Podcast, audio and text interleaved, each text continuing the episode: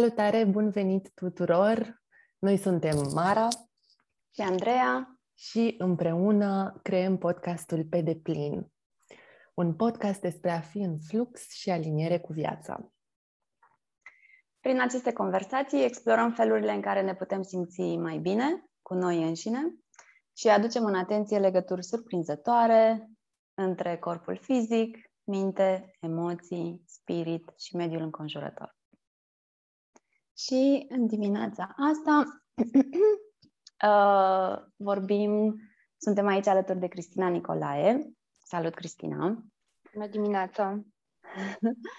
uh, Cristina este o călătoare și o căutătoare plecată spre taina vieții sale. De formare, ea este psihoterapeut experiențialist, cu formări complementare în psihosexologie și referențialul arhetipurilor personale. Și alături de ea o să călătorim împreună în această oră uh, spre diferite zone umbroase, dar și luminoase, uh, din adevărurile vieții legate de relațiile noastre de cuplu. Ok. Ok. Încă o Mulțumesc pentru prezentare, Andreea. Cu mare plăcere. E o, o bucurie să stăm de vorbă cu tine astăzi. Da, mă bucur să ne bem cafea împreună povestind exact. despre relații. Da, exact. Ah. Da. Un pic de aș- așezare înainte. Da. Mm-hmm. Mm. Uh, spune, ziceai tu că uh, ai preferat să începem cu o intenție, mm-hmm. să ne punem Da, fie... da, da. Mă gândisem la asta seara așa, uh, mm-hmm. reflectând la această oră și da, m-am gândit la asta, să începem fiecare cu o intenție mm-hmm. despre cum am vrea să fie acest timp petrecut împreună. Mm-hmm. Sună bine. Uh, vrei să încep tu? O să încep eu. Mm-hmm. Mm-hmm. Eu, uh, în mine, cumva a apărut intenția că aș vrea să fie așa o oră plină de relaxare și prezență. Uh-huh. Și pur și simplu să fim într-un, într-un flow în care să ne simțim uh, bine cu ce se întâmplă acum. Cu, cuvântul uh-huh. relaxare mi-a venit cel mai puternic. Uh-huh. Cam asta ar fi. Uh-huh. Voi uh, aveți ceva în minte? Andreea?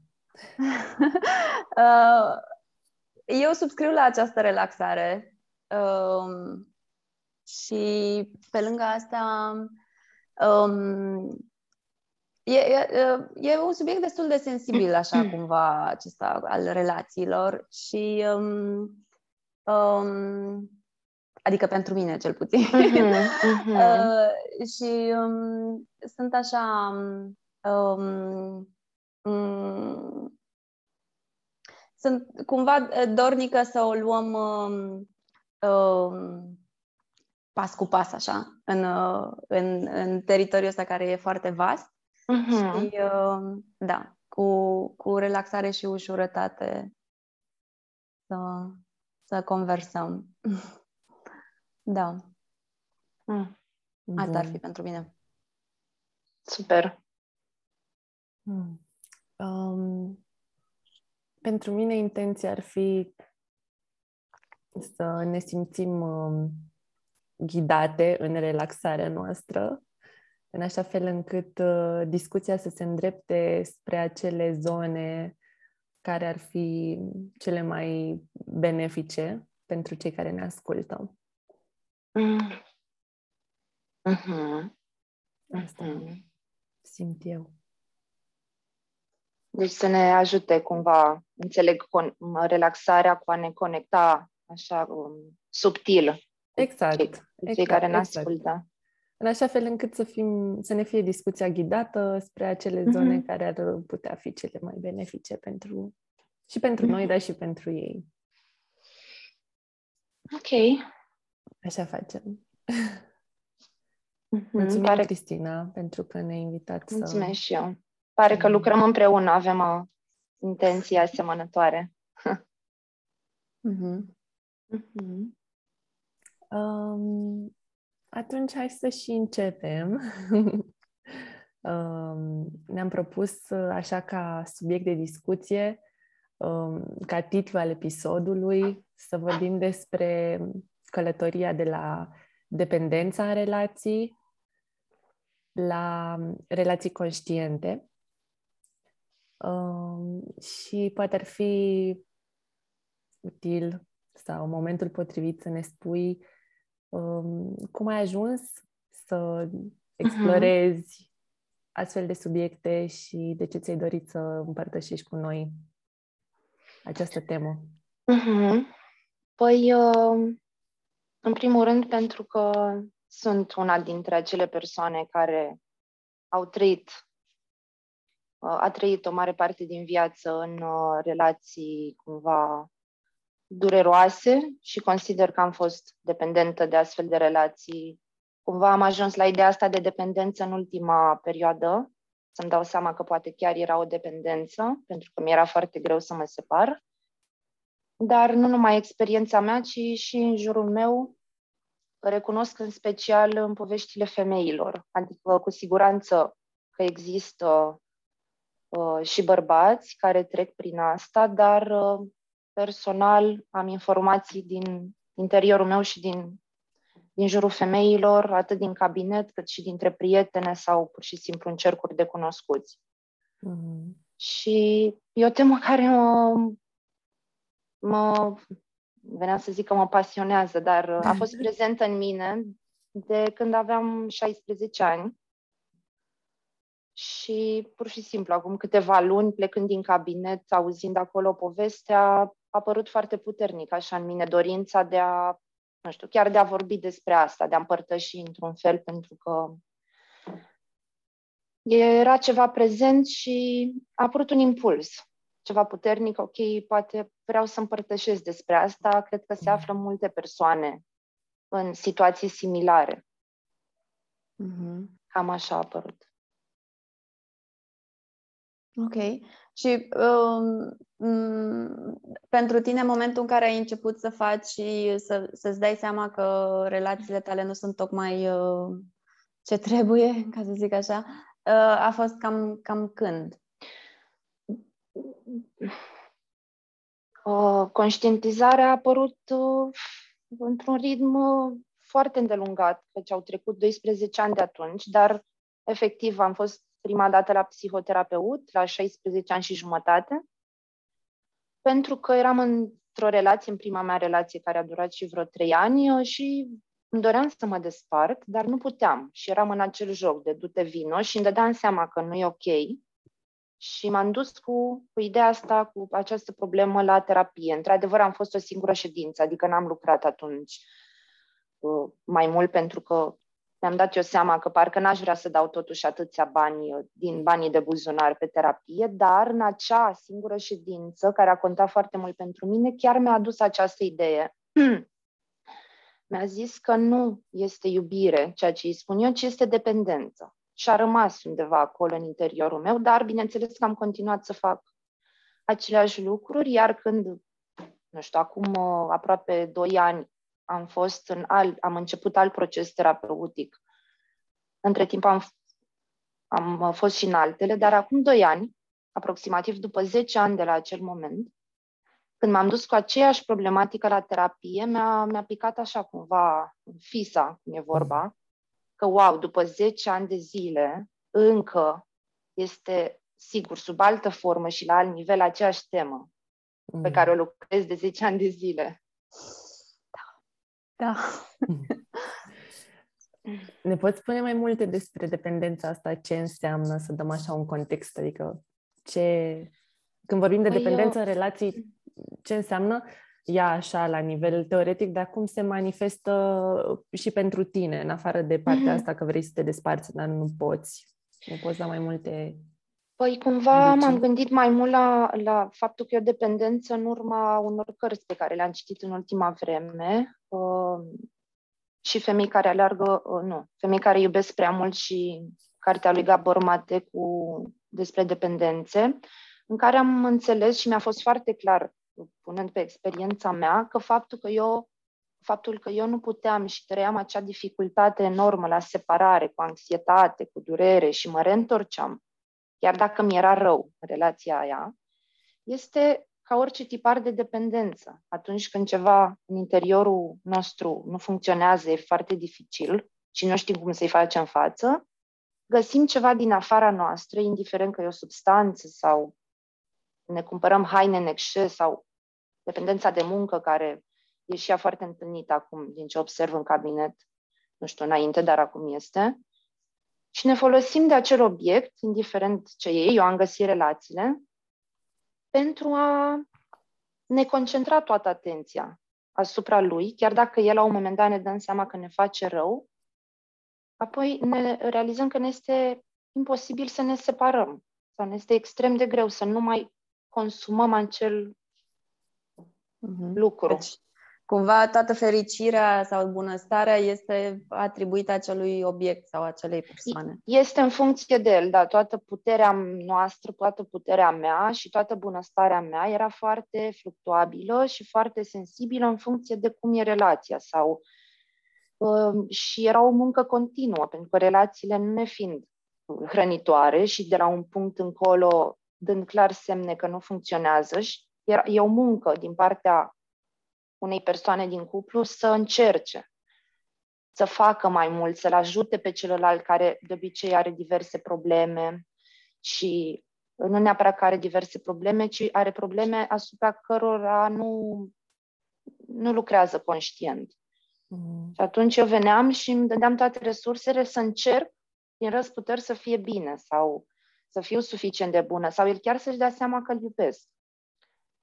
Și era mm-hmm. o suferință care se perpetua și o așteptare. Asta am descoperit ca fiind așa un punct comun.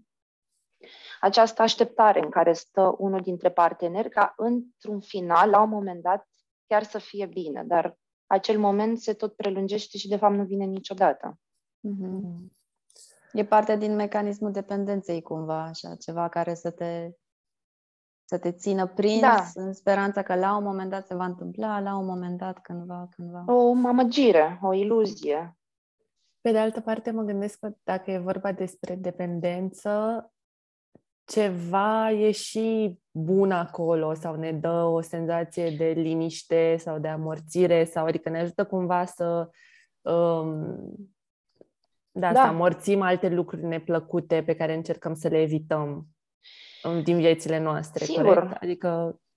Sigur. Păi uh, și faptul că mă pun mare parte din energia personală în relația aceasta care nu merge și trebuie să o fac să o funcționeze sau înspre el de multe ori. Depinde, sunt foarte multe particularități și în, mi-a plăcut asta în cartea Femei care iubesc prea mult, pentru că 80% din carte efectiv dă exemple cu mhm. femei, într-adevăr, care sunt în astfel de relații, femei care iubesc prea mult, care sunt dependente de iubire excesivă și dând foarte multe exemple care sunt și diferite, dar și asemănătoare, poți vedea cât de, var, cât de în câte forme se găsește mm-hmm. această, acest tipar și la, la ce mă gândeam legat de, de faptul că sigur îți dă și ceva apare mm-hmm. necesar sau bun, este cum uh, faci diferența între ce... Adică cum îți dai seama că nu e bine? Ce, ce înseamnă să nu mm. fie bine? Ce mm-hmm. înseamnă să nu funcționeze o relație? Cam care ar fi... Păi, uh, uh-huh. uh, Sau ce... pentru tine, uite. Pentru mine. Pentru tine, cum a fost uh-huh. pentru tine? Ce fel de experiență ai avut tu? Ceea ce îmi dădea bun era de moment. Și era mai mult o liniștire, ca și cum, ok, acum uh, mai suntem puțin împreună sau ne-am mai întâlnit odată. Și atunci era ca o mică doză pe care eu mi-o luam și care m-a ajutat să mă liniștesc, nu știu, o zi, o săptămână, o lună. Dar apoi, mare parte din relație, 80%, 90% era cu suferință, era cu neînțelegeri, nu era nimic hrănitor simțeam că ofer mai mult și mă, că mă consum acolo, nu că primesc. Uh, având acum în viața mea o relație diferită, prima pe care pot să spun că, că este așa, pot să îmi dau seama clar că aici, chiar dacă sunt momente grele și pot să o să vorbim uh, în a doua parte mai mult despre relațiile acestea hrănitoare, nu este un consum, ci este un echilibru. Avem și momente grele, dar ne susținem amândoi, nu, nu e ceva dureros, constant. Mm. Cred că diferența uh, majoră cumva este că în relațiile anterioare de care vorbeai, uh, față de relația în care ești acum, uh, nu exista un, un angajament reciproc cumva. Uh-huh. Adică era uh, voi Adică pentru tine relația era într-un fel și însemna ceva, pentru cealaltă persoană însemna altceva. Uh, da, pot să spun că mă gândesc la relațiile pe care le-am avut. În, în unele era clar că din partea lui nu e angajament. În schimb, am avut o relație, cea mai lungă relație, în care aparent era angajament. Deci mm. am locuit și împreună, deci aparent era angajament. Doar că uh, am acceptat foarte multe lucruri neplăcute. Nu știu, era foarte furios, de exemplu, pentru că avea tot felul de probleme în viața lui, asupra cărora nu se orienta și normal că le aducea unde? În relație cu persoana cu care se petreci cel mai mult timp și care oricum te ajută și relațiile până la urmă asta fac, chit că sunt uh, toxice sau hrănitoare, uh, sunt un ecran bun pe care ne proiectăm umbra și oricum va ieși ce e umbros și întunecat din noi. Mm-hmm. Și dacă nu este deloc uh, parte conștientă și partenerii n-au un minim de, de dorință și de poate de cunoștință în a relaționa și în a discuta despre acele lucruri, uh, acolo este doar o suferință care se perpetuează și nu are cum să evolueze. Cred că mm-hmm. mai este vorba despre un soi de responsabilitate pentru persoana responsabilitate de sine, nu îmi vine în minte, uh-huh. self-responsibility, pe lângă cunoștințe neapărat, ci așa o disponibilitate de a fi responsabil pentru partea ta de ce aduci în relație. Uh-huh. Um, da. Cam... Zic cunoștințe că nu prea venim niciunul cu aceste lucruri învățate de acasă și atunci orică, nu știu, te duci la terapie, orică citești ceva, că intri în contact cu niște articole, e nevoie mm-hmm. să vină de undeva informația aia. Mm-hmm. Um, mm-hmm. Ce voiam să adaug așa, am vorbit noi la un moment dat într-o discuție de-a noastră privată, um, e că treaba asta cu dependența de iubire e serioasă, recunoscută și că am găsit la un moment dat și uh, niște centre de rehab. Cum se zice rehab în română?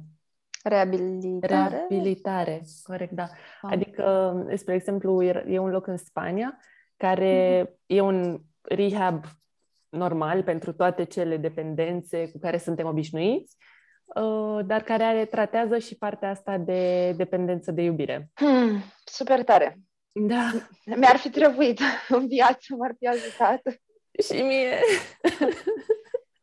Da, da, da, pentru că pur și simplu simțeam că nu pot să mă abțin și până la urmă nu cred că e de ajuns nici terapia care se întâmplă săptămânal atunci mm. când e mhm. vorba de dependență, ci ar fi nevoie ceva ce nouă cred că ne cam lipsește așa, sunt mai puține grupuri în România. Au început să fie din ce în ce mai multe și asta e un lucru bun grupuri de suport.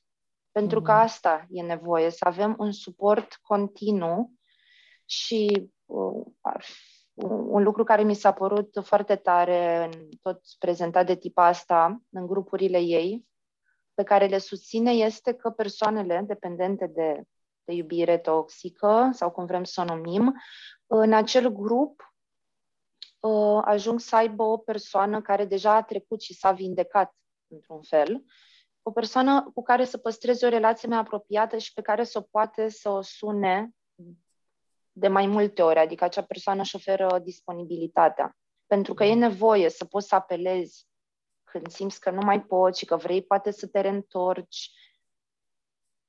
Avem nevoie de oameni de sprijin și, și prietenii și familia, dacă există, sunt ok.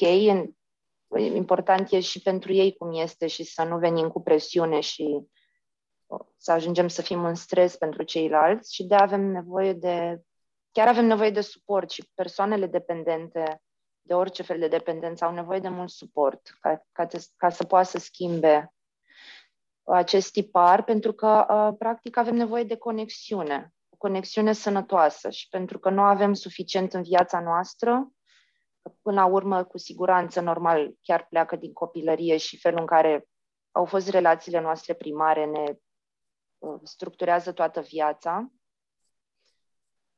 Avem nevoie de conexiune și mm-hmm. ne mhm. întoarcem mereu într-o conexiune bolnăvicioasă, pentru că poate acolo am găsit, într-un fel, să primim ceea ce credem că avem nevoie. Mm-hmm. Într-un fel, așa am învățat uh, așa am învățat că se întâmplă conexiunea în felul ăla bolnăvicios. E singurul fel pe care îl știm și atunci pe ăsta îl căutăm. Um, da, în cazul meu pot să identific clar că părinții mei au fost indisponibili emoțional în feluri diferite și uh, mult timp o vedeam pe mama ca, știi, părintele rău și tata părintele bun. Dar uh, până acum doi ani, când mm. mi-am dat seama foarte clar că, de fapt, și tata a fost foarte indisponibil și tata a fost într-un fel abuziv, poate nu neapărat direct, dar mai indirect, și l-am văzut și pe el, am început să-i văd și părțile de umbră. Și m-am dus și am spus pentru prima dată așa că îmi dau seama că a fost foarte indisponibil și că cred că are o legătură cu faptul, relația mea cu el, care are o legătură cu faptul că mi-am ales foarte mulți parteneri indisponibili emoțional. Iar, nu știu, întâmplător sau nu, după acea discuție, în acea vară, m-am uh, conectat cu iubitul meu de acum. Hmm. Adică cred că, da, când mi-am permis să-l văd și pe tata omul rău, poate n-am mai proiectat indisponibilitatea aia în relații și n-am mai încercat acolo să refac așa mult relația. Mm-hmm. Relația primară cu tata. Și cum a da. reacționat tatăl tău la astfel de... A reacționat bine, a, a primit. A, cumva și început început să, să-și ceară scuze și să cumva l-am rugat doar să primească, că nu e vorba de... Apreciez că își cere scuze, dar doar vreau să-i spun asta. Uh-huh. Și să poată să primească asta fără să găsească motive. Uh-huh. Mm. Da, da a fost uh, a fost pentru prima dată când l-am văzut astfel. Deci, până acum, el era doar omul bun, dar aparent toți partenerii mei erau răi. Uh, de asemenea, mă gândeam așa la un punct, mă gândeam la începutul relațiilor. Începutul oricărei relații este foarte important ce ne atrage la început la acel om și dacă am stat să reflectăm puțin și să conștientizăm ce m-a atras la acei parteneri, cu care poate am avut relații dureroase. Cred că încă de la începutul relației uh, ne apar semne despre ce se întâmplă acolo, despre cum e el. Mm. Mm-hmm. Eu, po- eu pot să identific în toate relațiile mele dureroase semne clare, dar uh, pe care, care nu ajungeau la un grad suficient de conștiință, cred. Mm-hmm. Oricum, perioada și... de infatuare e na, uh, în mod specific o uh, incapacitate de a vedea adevărul și o perioadă de proiecție asupra celuilalt a propriei noastre uh-huh. a fairy tale, poveste ideală, cu prin, ideală uh-huh. cu prințul de pe cal alb. Deci, adică cred că e normal cumva să nu le vezi neapărat. Iubirea este oarbă, nu? E vorba aia. Da, dar mă gândesc că îmi vine în minte o poveste din femei care alargă cu lupii. Mm. Nu știu dacă ați citit și voi da. și poate vă vine în minte cu barba albastră, cred. N-am recitit-o, dar știu că atunci, uh, dacă nu mă înșel cu barba albastră, când el se duce, acest personaj masculin pleacă din castel, se duce printr-o poeniță și dă de trei surori, dacă nu mă înșel, uh-huh. și încearcă să le ademenească. Și cele două mai mari uh, se prind că e ceva neregulă, dar cea mai mică se duce cu el.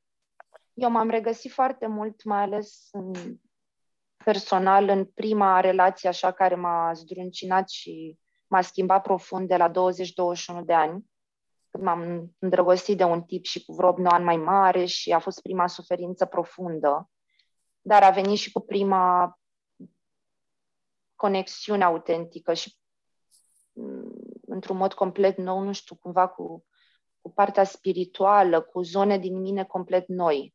Dar recunosc faptul că am intrat în relație fix ca tipa aia din, din poveste, în așa, cea mai inconștientă parte din mine, care doar se duce fără să, deși semnele erau foarte clare în fața mea. Da, nu le-am văzut. Bine, în niciun caz nu regret. Mm-hmm. Adică ce a venit după acea relație uh, a fost foarte prețios. Mm-hmm.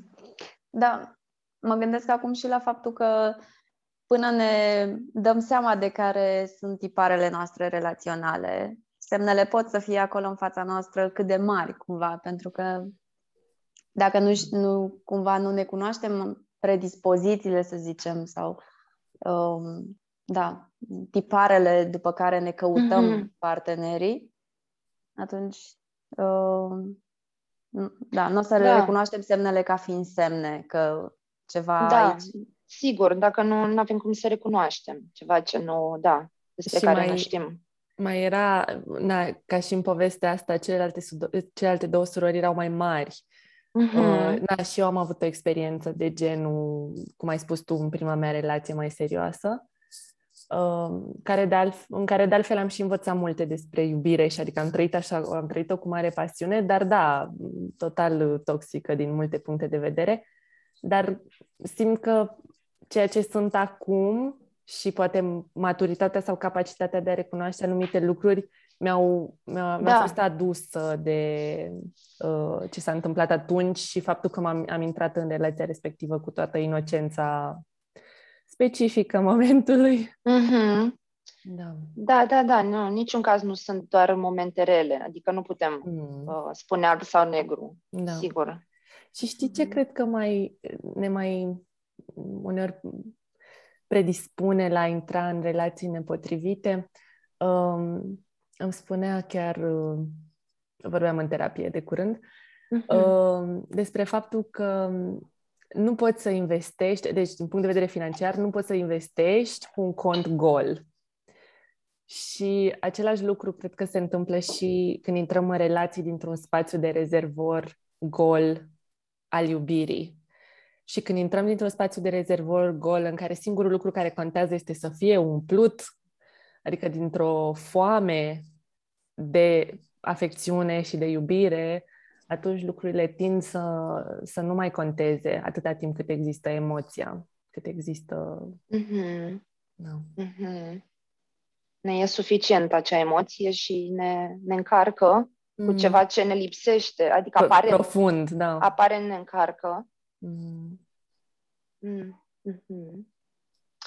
Mă gândeam cumva că n-aș vrea să, sau nu sunt acei parteneri, personajele negative, mm-hmm. uh, pentru că, cu siguranță, faptul că noi îi alegem este dintr-un motiv sau din mai multe motive. Noi alegem întâmplător și nu suntem niște victime mm-hmm. și asta ar mhm. fi important ca persoana să, ies, să iasă din uh, o lamentare că e victimă și că i s-a întâmplat ei, pentru că altfel nu are cum să-și recupereze puterea și să aibă de învățat în urma relației, relațiilor. Uh, la fel mi-am dat seama de aspectul ăsta tot în ultimii doi ani, deci după târziu sau nu știu dacă târziu, dar după multă vreme de, mm. de a avut acest tipar în care mi-a devenit, m-am gândit, ok, cu siguranță și eu sunt indisponibilă, nici eu nu pot avea o relație pe care aparent mi-o doresc. Și s-a întâmplat un lucru ciudat într-un fel și dureros atunci când am intrat, când, când am, eram în această relație în care eram fericită și ajunsesem într-un punct al vieții foarte bun și profesional și din toate punctele de vedere puteam să spun ok, acum totul e bine. Nu mai am ce să, pentru ce să mă lupt, nu mai am pentru ce să-mi dau energia și efectiv am avut o, am intrat în contact cu o zonă foarte dark din interiorul meu, chiar de ziua mea, anul trecut, în care pur și simplu nu mai puteam să văd sensul. Adică, ok, dacă am aceste lucruri și în sfârșit am relația pe care mi-o doresc de la 15 ani, acum ce? Și wow, a fost Cred că ăla a fost un punct așa în care chiar mi-am dat seama că fugeam după chestii exterioare și îmi puneam energia în lucruri exterioare pentru că fără ele ce aș fi făcut efectiv cu viața mea interioară. Ah, empatizez, rezonez, sunt aici, cred că pentru cei care se uită video se vede, dar trebuia să spun mm-hmm. ca, să, mhm. ca să se Re- înțeleagă. Și empatizez, adică rezonez în sensul... Rezonez, da, da, am trecut mm-hmm. și eu prin momente de genul și, și tot de ziua mea. Oh, wow! wow! Da, da, da, da, I wow. feel you deeply, I feel you deeply, da. Hmm. Um, ce ar fi să mai vorbim despre zona asta de, adică am vorbit despre ce înseamnă dependența în relații și uh-huh. să ne mhm. îndreptăm către care ar fi calea de urmat sau o, o cale de urmat, ce cale ai urmat tu, poate, către uh, o relație conștientă. Cum ai lucrat tu cu tine?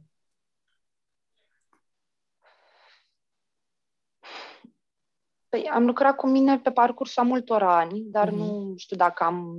Adică am lucrat tot felul de părți din mine, tot felul de straturi, iar uh, cum a apărut relația conștientă, uh, sincer a fost într-un moment în care mi-am zis nu mai vreau nicio relație timp de un an de zile. Nu știu dacă a contat și această relaxare și această detașare în care am spus chiar sunt ok, nu mai, nu mai vreau nicio legătură un an de zile de acum înainte și apoi cumva a apărut foarte repede și uh, simt că am ales diferit.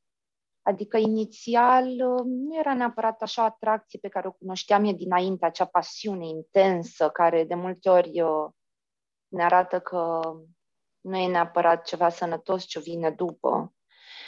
Era ceva din interiorul meu care simțeam că mă împinge și vreau să-mi petrec timp cu persoana asta. Pur și simplu vreau, nu știu ce o să fie, nu vreau neapărat să intru într-o relație, nu, nu simt asta acum. Și am simțit de la început că am ales diferit. Nu știu dacă... Um, mă gândesc într-un fel că la un nivel trebuie, e nevoie să facem o alegere diferită față de restul. Dacă vrem să schimbăm ceva, poate facem conștient, inconștient, poate e ceva de nuanță, nu știu cum trăiește fiecare asta. Și după aia, uh, pur și simplu, cred că ce am făcut a fost să-mi spun fricile de la început, de cum au apărut. A fost foarte greu. Mi-aduc aminte primul moment, după câteva luni în care au apărut niște temeri. Și efectiv am stat uh, o jumătate de oră cu el fără să pot să zic nimic. Eram blocat, eram în friz și am... Deci nu puteam să zic nimic până să-i spun acele frici care apăruseră legat de noi și a, a fost important că am avut spațiu și că am fost primită și, și a, a ascultat și era clar o altfel de înțelegere acolo. Nu știu, e și el psihoterapeut. Nu știu dacă contează sau nu asta, cred că la un nivel da, dar nu înseamnă că, na, poate veni acest fel de înțelegere doar între psihoterapeuți. Um, Asta a fost diferit. Am fost acolo și ne-am ascultat diferit. Am trecut prin crize, chiar și până acum, uh, prin momente dificile, prin morți, dar este ceva normal și natural să existe etape și efectiv morți în care să simțim că ceva moare și că poate ne vine imediat gândul uh, la despărțire, pentru că avem fricile noastre, dar se produce o moarte acolo, poate, dar nu e nevoie, ne, neapărat nevoie să fie despărțirea, ci să ajungi la o altă înțelegere. Pentru că simt că după fiecare conflict și situație dificilă ne-am înțeles mai bine și suntem mai stabili. Mm-hmm. Frumos. cum zici, ați folosit momentele astea de deconectare sau de, um, da, de dezacord ca să vă acordați și mai, mm-hmm. Mm-hmm. Și mai mult la voi, unul la celălalt, adică nu e ușor, nu, nu simt că au fost ușoare acele momente, dar uh, simțeam că nu sunt singură acolo, comparativ cu celelalte relații. Suntem amândoi, clar. Trecem amândoi prin chestia aia. Mm-hmm. Nu e mhm. unul care dă și unul care e mai absent și... Și exact. m-am bazat mult pe asta.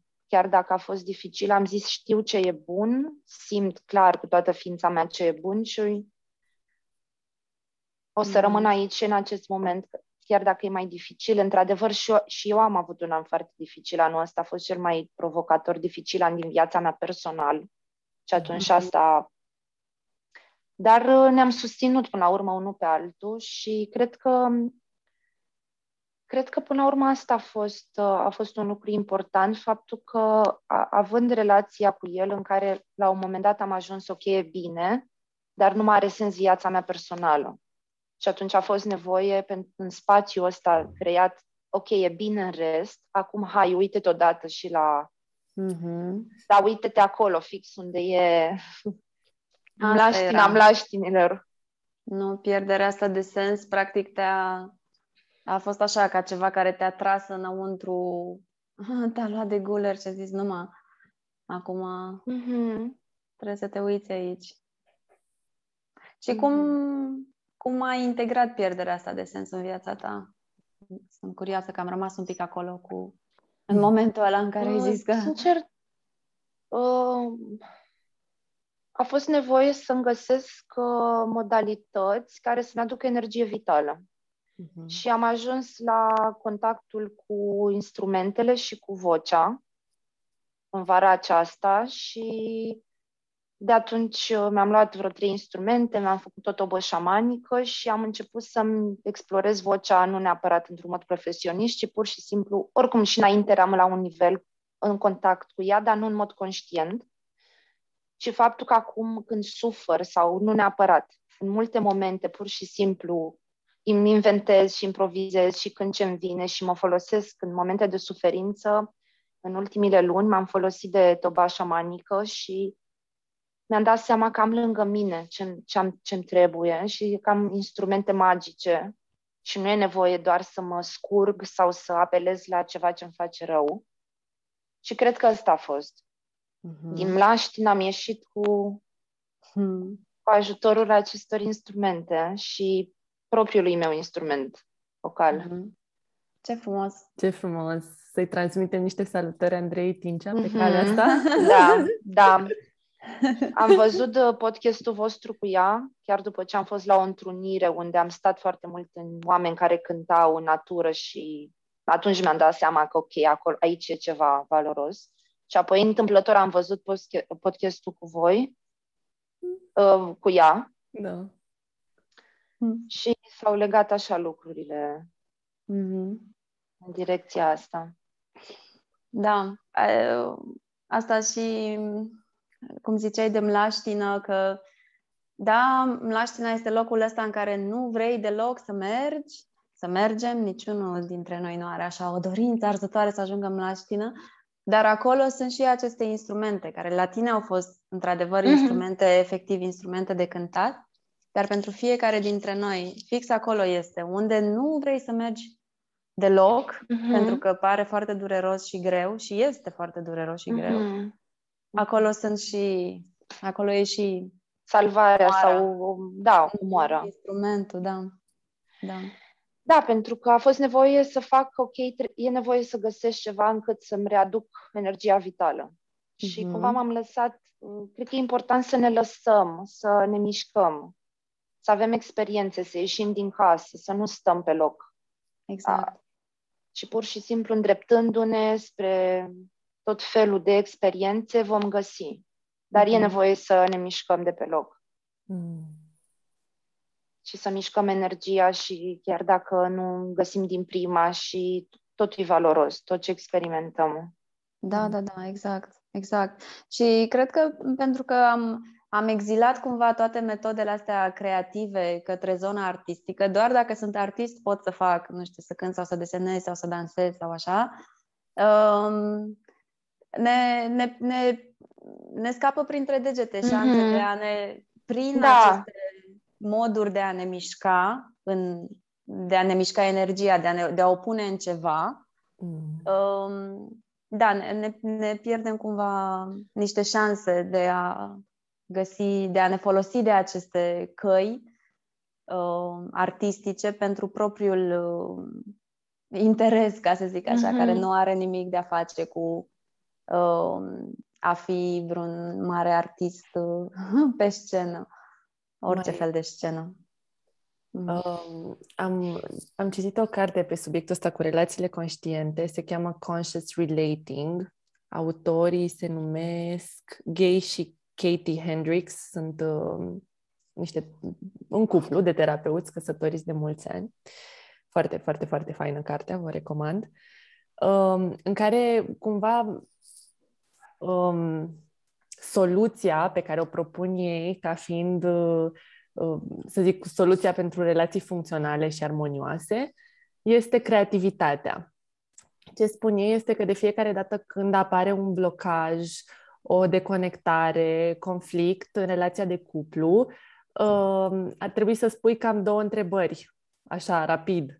Una, uh-huh. dacă ți asumi responsabilitatea personală pentru ceea ce aduce în relație și să te scoți în așa fel încât să te scoți din postura de victimă, și a doua, să te întrebi cum stai la capitolul creativitate. Dacă uh, flow-ul, fluxul creativ, uh, dacă creativitatea ta e în flux și aliniere și curge și se, se exprimă. Și acolo era un, uh, un exemplu personal al autorului care la 50 de ani um, s-a pensionat, ceva de genul, reușise să uh, aibă toate și-a atins toate obiectivele carierei lui, ajunsese pe cele mai înalte culmi și cumva planul era ca la 50 de ani să se ducă să bea cocktailuri pe o plajă exotică cu nevasta lui.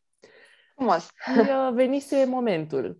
Și când a venit momentul, a disperat și au avut cea mai mare provocare a relațiilor de cuplu până atunci și singura modalitate în care s-a rezolvat și s-a detenționat situația a fost când omul a zis s-a întors, evident, la ceea ce știa despre creativitate și a zis nu, n-am cum să mă opresc în momentul ăsta. Ă, dacă o să beau cocktailuri pe plajă, creativitatea mea nu se va exprima. Uh, și chiar dacă am atins toate obiectivele, încă mai, na, încă mai e de curs, încă mai e de spus. Uh-huh.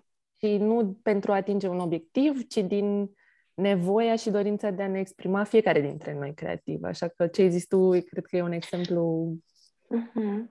Concret Pentru așa. că când ne exprimăm, energia curge prin noi și dacă ea nu curge, apar, apar probleme și apar uh, chiar boli fizice și asta e un punct, uh, vreau doar să-l menționez scurt, că persoana care stă foarte mult în relații dureroase, cu siguranță, la un nivel sau altul va începe să sufere atât emoțional, care poate apare prima dată, dar și fizic. Pot apărea tulburări de somn, alimentare, slăbit sau, bine, luat în greutate, depinde de fiecare, gastrite și ăla este un punct critic în care afecțiunea cumva de dependență pro- se agravează progresiv și ne poate pune chiar viața în pericol. Adică e o treabă serioasă și uneori chiar gravă.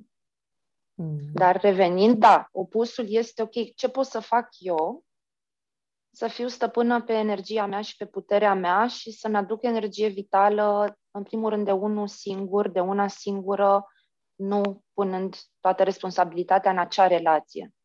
Și aici vreau să menționez și o carte aceasta pe care o citesc în prezent, uh, o iubiri uh, perfecte, relații imperfecte, de John Wellwood, mm. care pur și simplu wow, vorbește despre iubire într-un mod foarte înălțător și m-a făcut să-mi dau seama de faptul că iubirea asta pe care o proiectăm de multe ori și ne o luăm din relații este de fapt energia asta vitală, energia iubirii, care e efectiv este sursa vieții. și nu știm să ne luăm altfel și nu avem instrumentele necesare și pot să recunosc că eu am fost extrem de îndrăgostită în toate relațiile mele și aveam capacitatea asta de a iubi, de a, bineînțeles, și de a suferi și scriam și atunci diverse lucruri și recitind acum în ultimii ani îmi dădeam seama că, băi, nici nu mai știu exact cu cine eram în relație, dar observam că era ceva în interiorul meu, ce era, mai presus decât relația, era pur și simplu mă conectam la acea energie. Și citind asta mi-am dat seama și m-am explicat, ok, eram conectată la ceva, la energia asta vitală, pe care mm-hmm. neavând alte instrumente la 15 ani, la 18 ani, la 20 de ani, mi-am găsit relațiile care aparent să-mi furnizeze asta. Mm. Recunosc starea asta.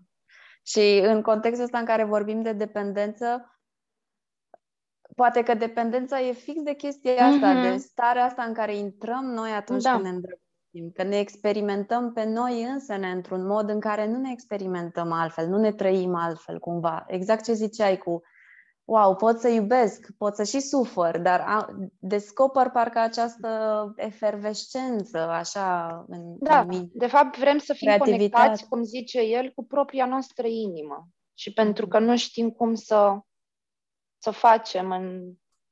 Și, bineînțeles, putem exersa asta, ne o luăm din diferite uh-huh. resurse care de multe ori sunt nocive sau oricum nu mai e puterea la noi când punem puterea în uh, cât muncim, în cât ne aplaudă șeful sau iubitul sau... Mm-hmm. Uh, da. Mm. Da. Um, păi uh, mai avem 10 minute aproape. Mm-hmm. Uh, um, vreau să te mai întreb eu Așa, acum pentru tine, experimentând o relație conștientă, dacă ai face așa un fel de checklist uh-huh. pentru ce, ce este pentru tine o relație conștientă, care ar fi ce ai pune acolo? Ce este pentru mine o relație conștientă acum? Uh...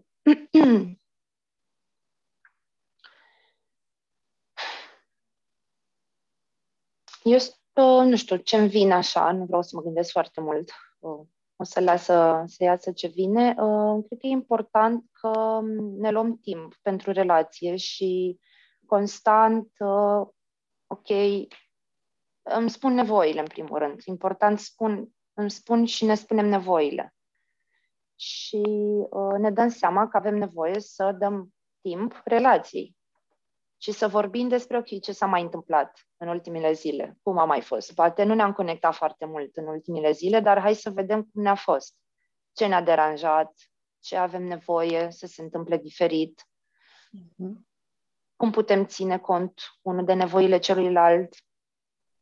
Și e, cred că e nevoie să facem o, o explorare așa și o curățire a relației constant, ca să nu se strângă gunoiul emoțional. Ăsta ar fi un lucru pe care acum am ajuns să-l facem, dar sigur, uh, am lucrat la el și încercăm să-l facem încât să nu se mai strângă frustrarea și să iasă direct sau indirect. Uh, cred că o, o mare înțelegere. Uh, de fapt, cum cum spuneai tu, Mara, nu, într-o discuție privată, a deveni conștient, a, a fi într-o relație conștientă, e a deveni conștient pas cu pas de viața celuilalt, e viața un, altei persoane. Și viața aia are tot felul de momente mai bune, mai nasoale, mai de singurătate, pe care noi nu le știm. Și noi aflăm, cunoaștem această persoană în care cu siguranță nu vom rezona tot timpul, e imposibil. Noi cu noi avem fluctuații și stări bune și rele, dar când ești o altă persoană, sunt tot felul de mutări și permutări. Și cred că e nevoie să ajungem și la a nu lua personal. Și la asta lucrez acum. A nu lua nimic personal și a nu mă identifica cu stările lui și a nu...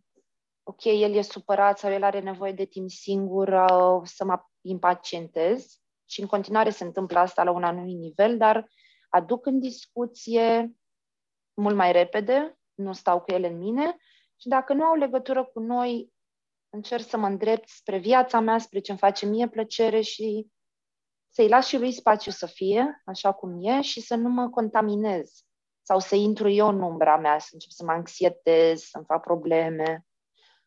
Lucruri care s-au întâmplat până acum într-un an și câteva luni, dar le-am discutat foarte mult încât acum ajungem la o stabilitate și ok, vrem să fim împreună, e siguranță și da, sunt și momente de deconectare în care e nevoie să rămânem stabili. Dacă unul e stabil, să rămână în continuare stabil și astfel să-l susțină și pe celălalt să fie trist sau să vrea să stea singur o zi. Mm-hmm. E un proces. Da. Subliniez acest cuvânt siguranță pe care l-ai menționat. Da. Mm-hmm, da Eu e... subliniez proces. Siguranță și proces. În ce fel? Puteți să dați o mică explicație sau așa să adăugați uh, câteva cuvinte? Da, poate ne spui și tu, Andreea, pe lângă să ne explici de ce subliniezi siguranță, să ne spui și ce înseamnă pentru tine o relație conștientă. Să facem un brainstorming, așa. Mm-hmm, mm-hmm. Right. ok. Um, da, uh, păi eu subliniez cumva siguranță pentru că, um, așa, din experiența mea personală, um, nu am acordat suficientă importanță acestui, acestei stări de siguranță și am intrat în relații și relaționări în care, de fapt, nu eram, nu mă simțeam în siguranță.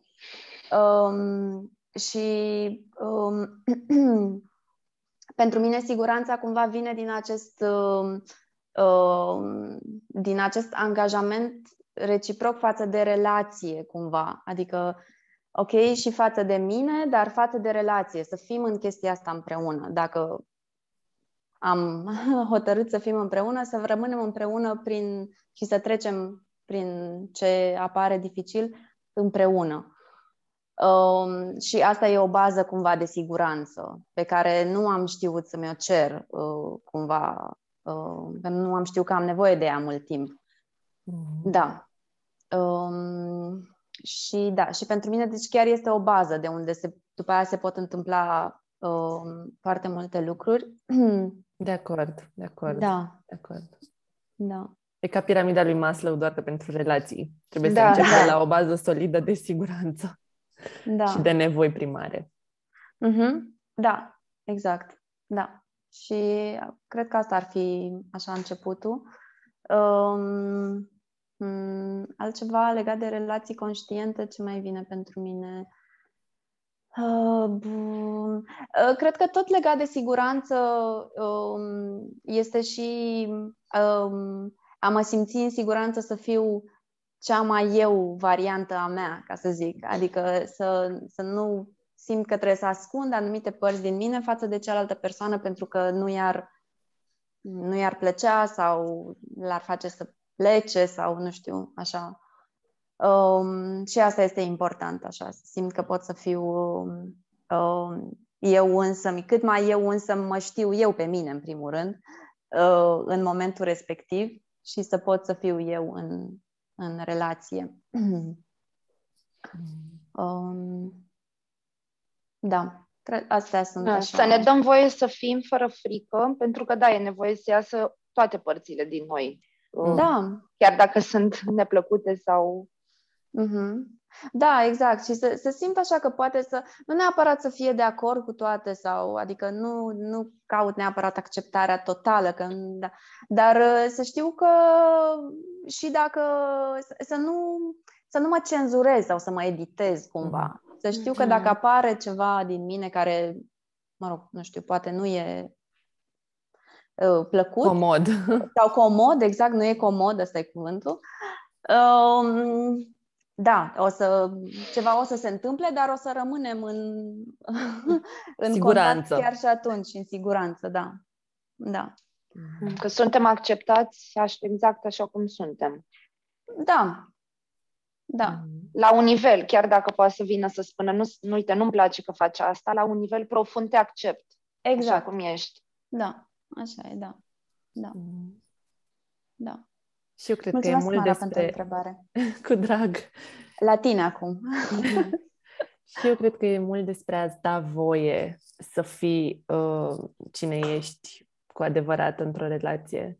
Adică, da, sigur, și celălalt are de oferit un spațiu și se creează un spațiu relațional sau îi dai și tu voie celuilalt să fie ceea ce e cu totul, dar uh, cred că asta se întâmplă, sau cel puțin din propria mea experiență, asta s-a întâmplat mai degrabă.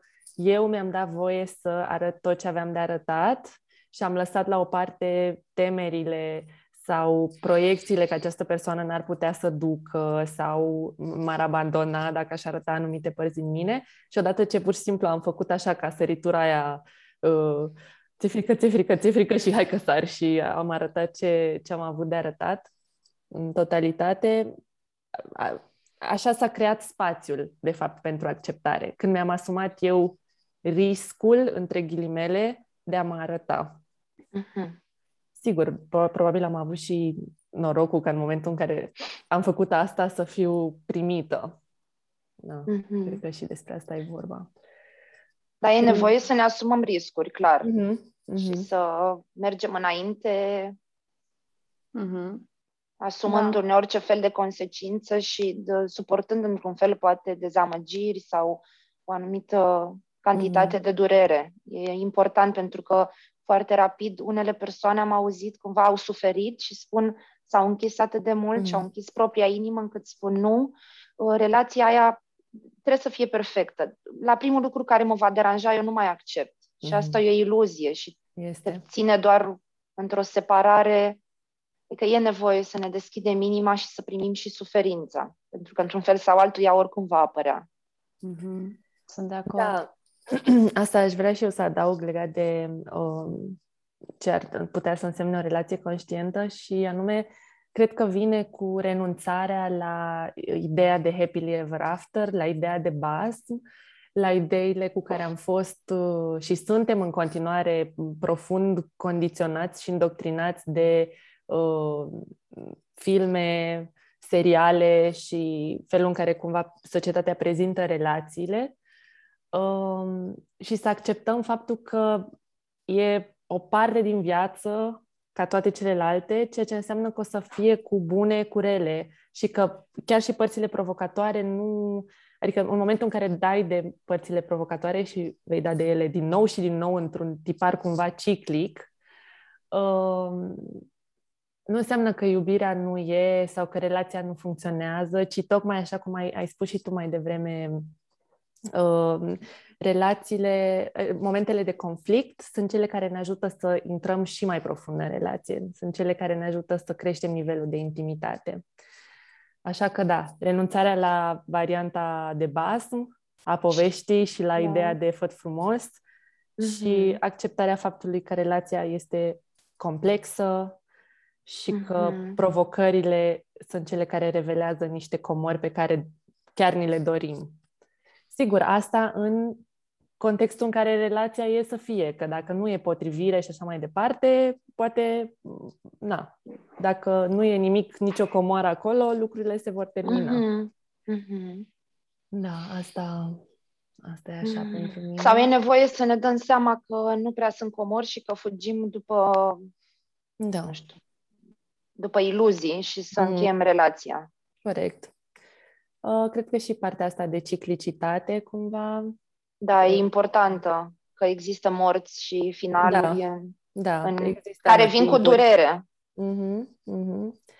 Și, uh, și, de fapt, de ce e o relație conștientă? Că intri în ea conștient de care, na, de adevărul și de viața relației.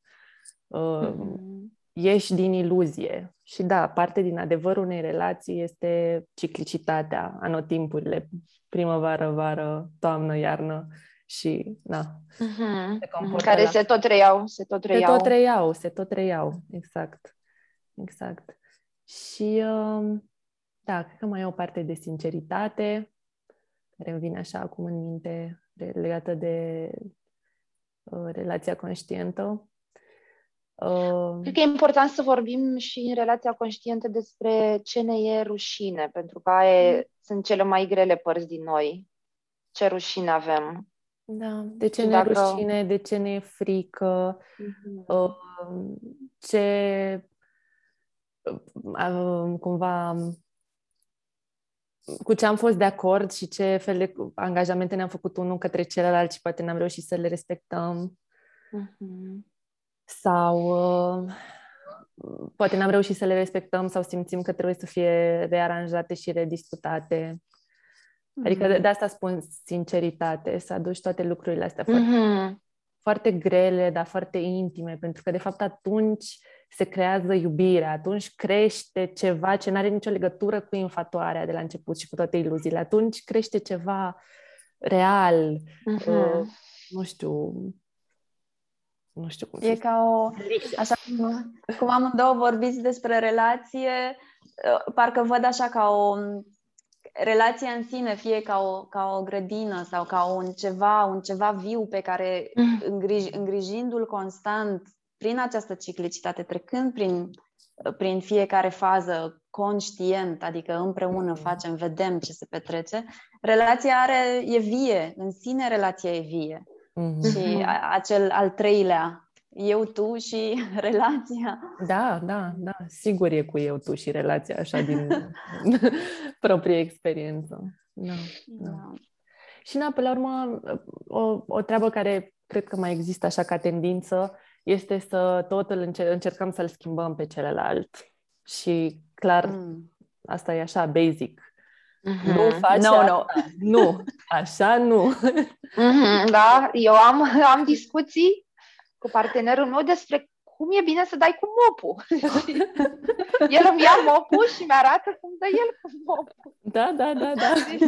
Poate pleca de la și asta se întâmplă în relație, apar certuri și de fapt sunt trigăre cele mai neînsemnate chestii care da. explorându-le vezi cât de multe lucruri se activează în interior și cum mm. luăm totul ca și cum poate nu contăm sau celălalt nu ne iubește dacă nu face ca noi sau nu ține cont de noi și se activează răni atât de, răni atât de profunde. Da. Da.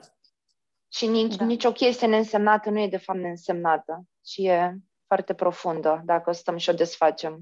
Mm. Și trebuie să mai închei. Cred cumva că obiectivul unei relații conștiente, misiunea comună a cuplului e cea de evoluție, a relației și personală. Asta înseamnă că de ce am face toate chestiile astea? Pentru că, adică de ce suntem sinceri? De ce ne arătăm așa cum suntem? De ce cultivăm uh, relația? Da, de ce? De ce am face asta? De ce am face asta? Pentru că în cele din urmă e, o, e ceva ce ne ajută pe noi să evoluăm, să ne dezvoltăm, să ne cunoaștem, să ne simțim, cum ai spus tu, să ne simțim uh, iubirea. Ființa, cred. Ființa. Adică, mm. Pur și simplu să fim în flow vieții, pentru că altfel uh, e trist, nu? Doar la muncă și în fața televizorului da. energia vitală e blocată. Și adevărul e că, na, e frumos. Eu sunt o mare fan a relației, relațiilor de, de asemenea cu, cu tendințe de dependență pe alocuri. Mm-hmm. Uh, e super frumos să-ți împărtășești viața da. cu cineva, așa, e, na. Mm-hmm. Mai ales mm-hmm. când o faci într-un mod autentic, adică când o faci uh, și simți că ești tu cu totul acolo, cine ești tu și cu un alt om care e cu, cu totul cine e el. Mm-hmm. Mm-hmm. Ce frumos! Da. Pare că ora a trecut și am putea să mai continuăm mult timp de acum înainte. Da. Dar unde am ajuns acum e un moment bun mm-hmm. să... Da, da, da. Terminăm să punem, sus. Să punem un punct în formă de inimioară, așa. Mm-hmm. Mm-hmm. Da. Da. Hmm. Mă simt plină de energie așa și de bucurie acum. Mm-hmm.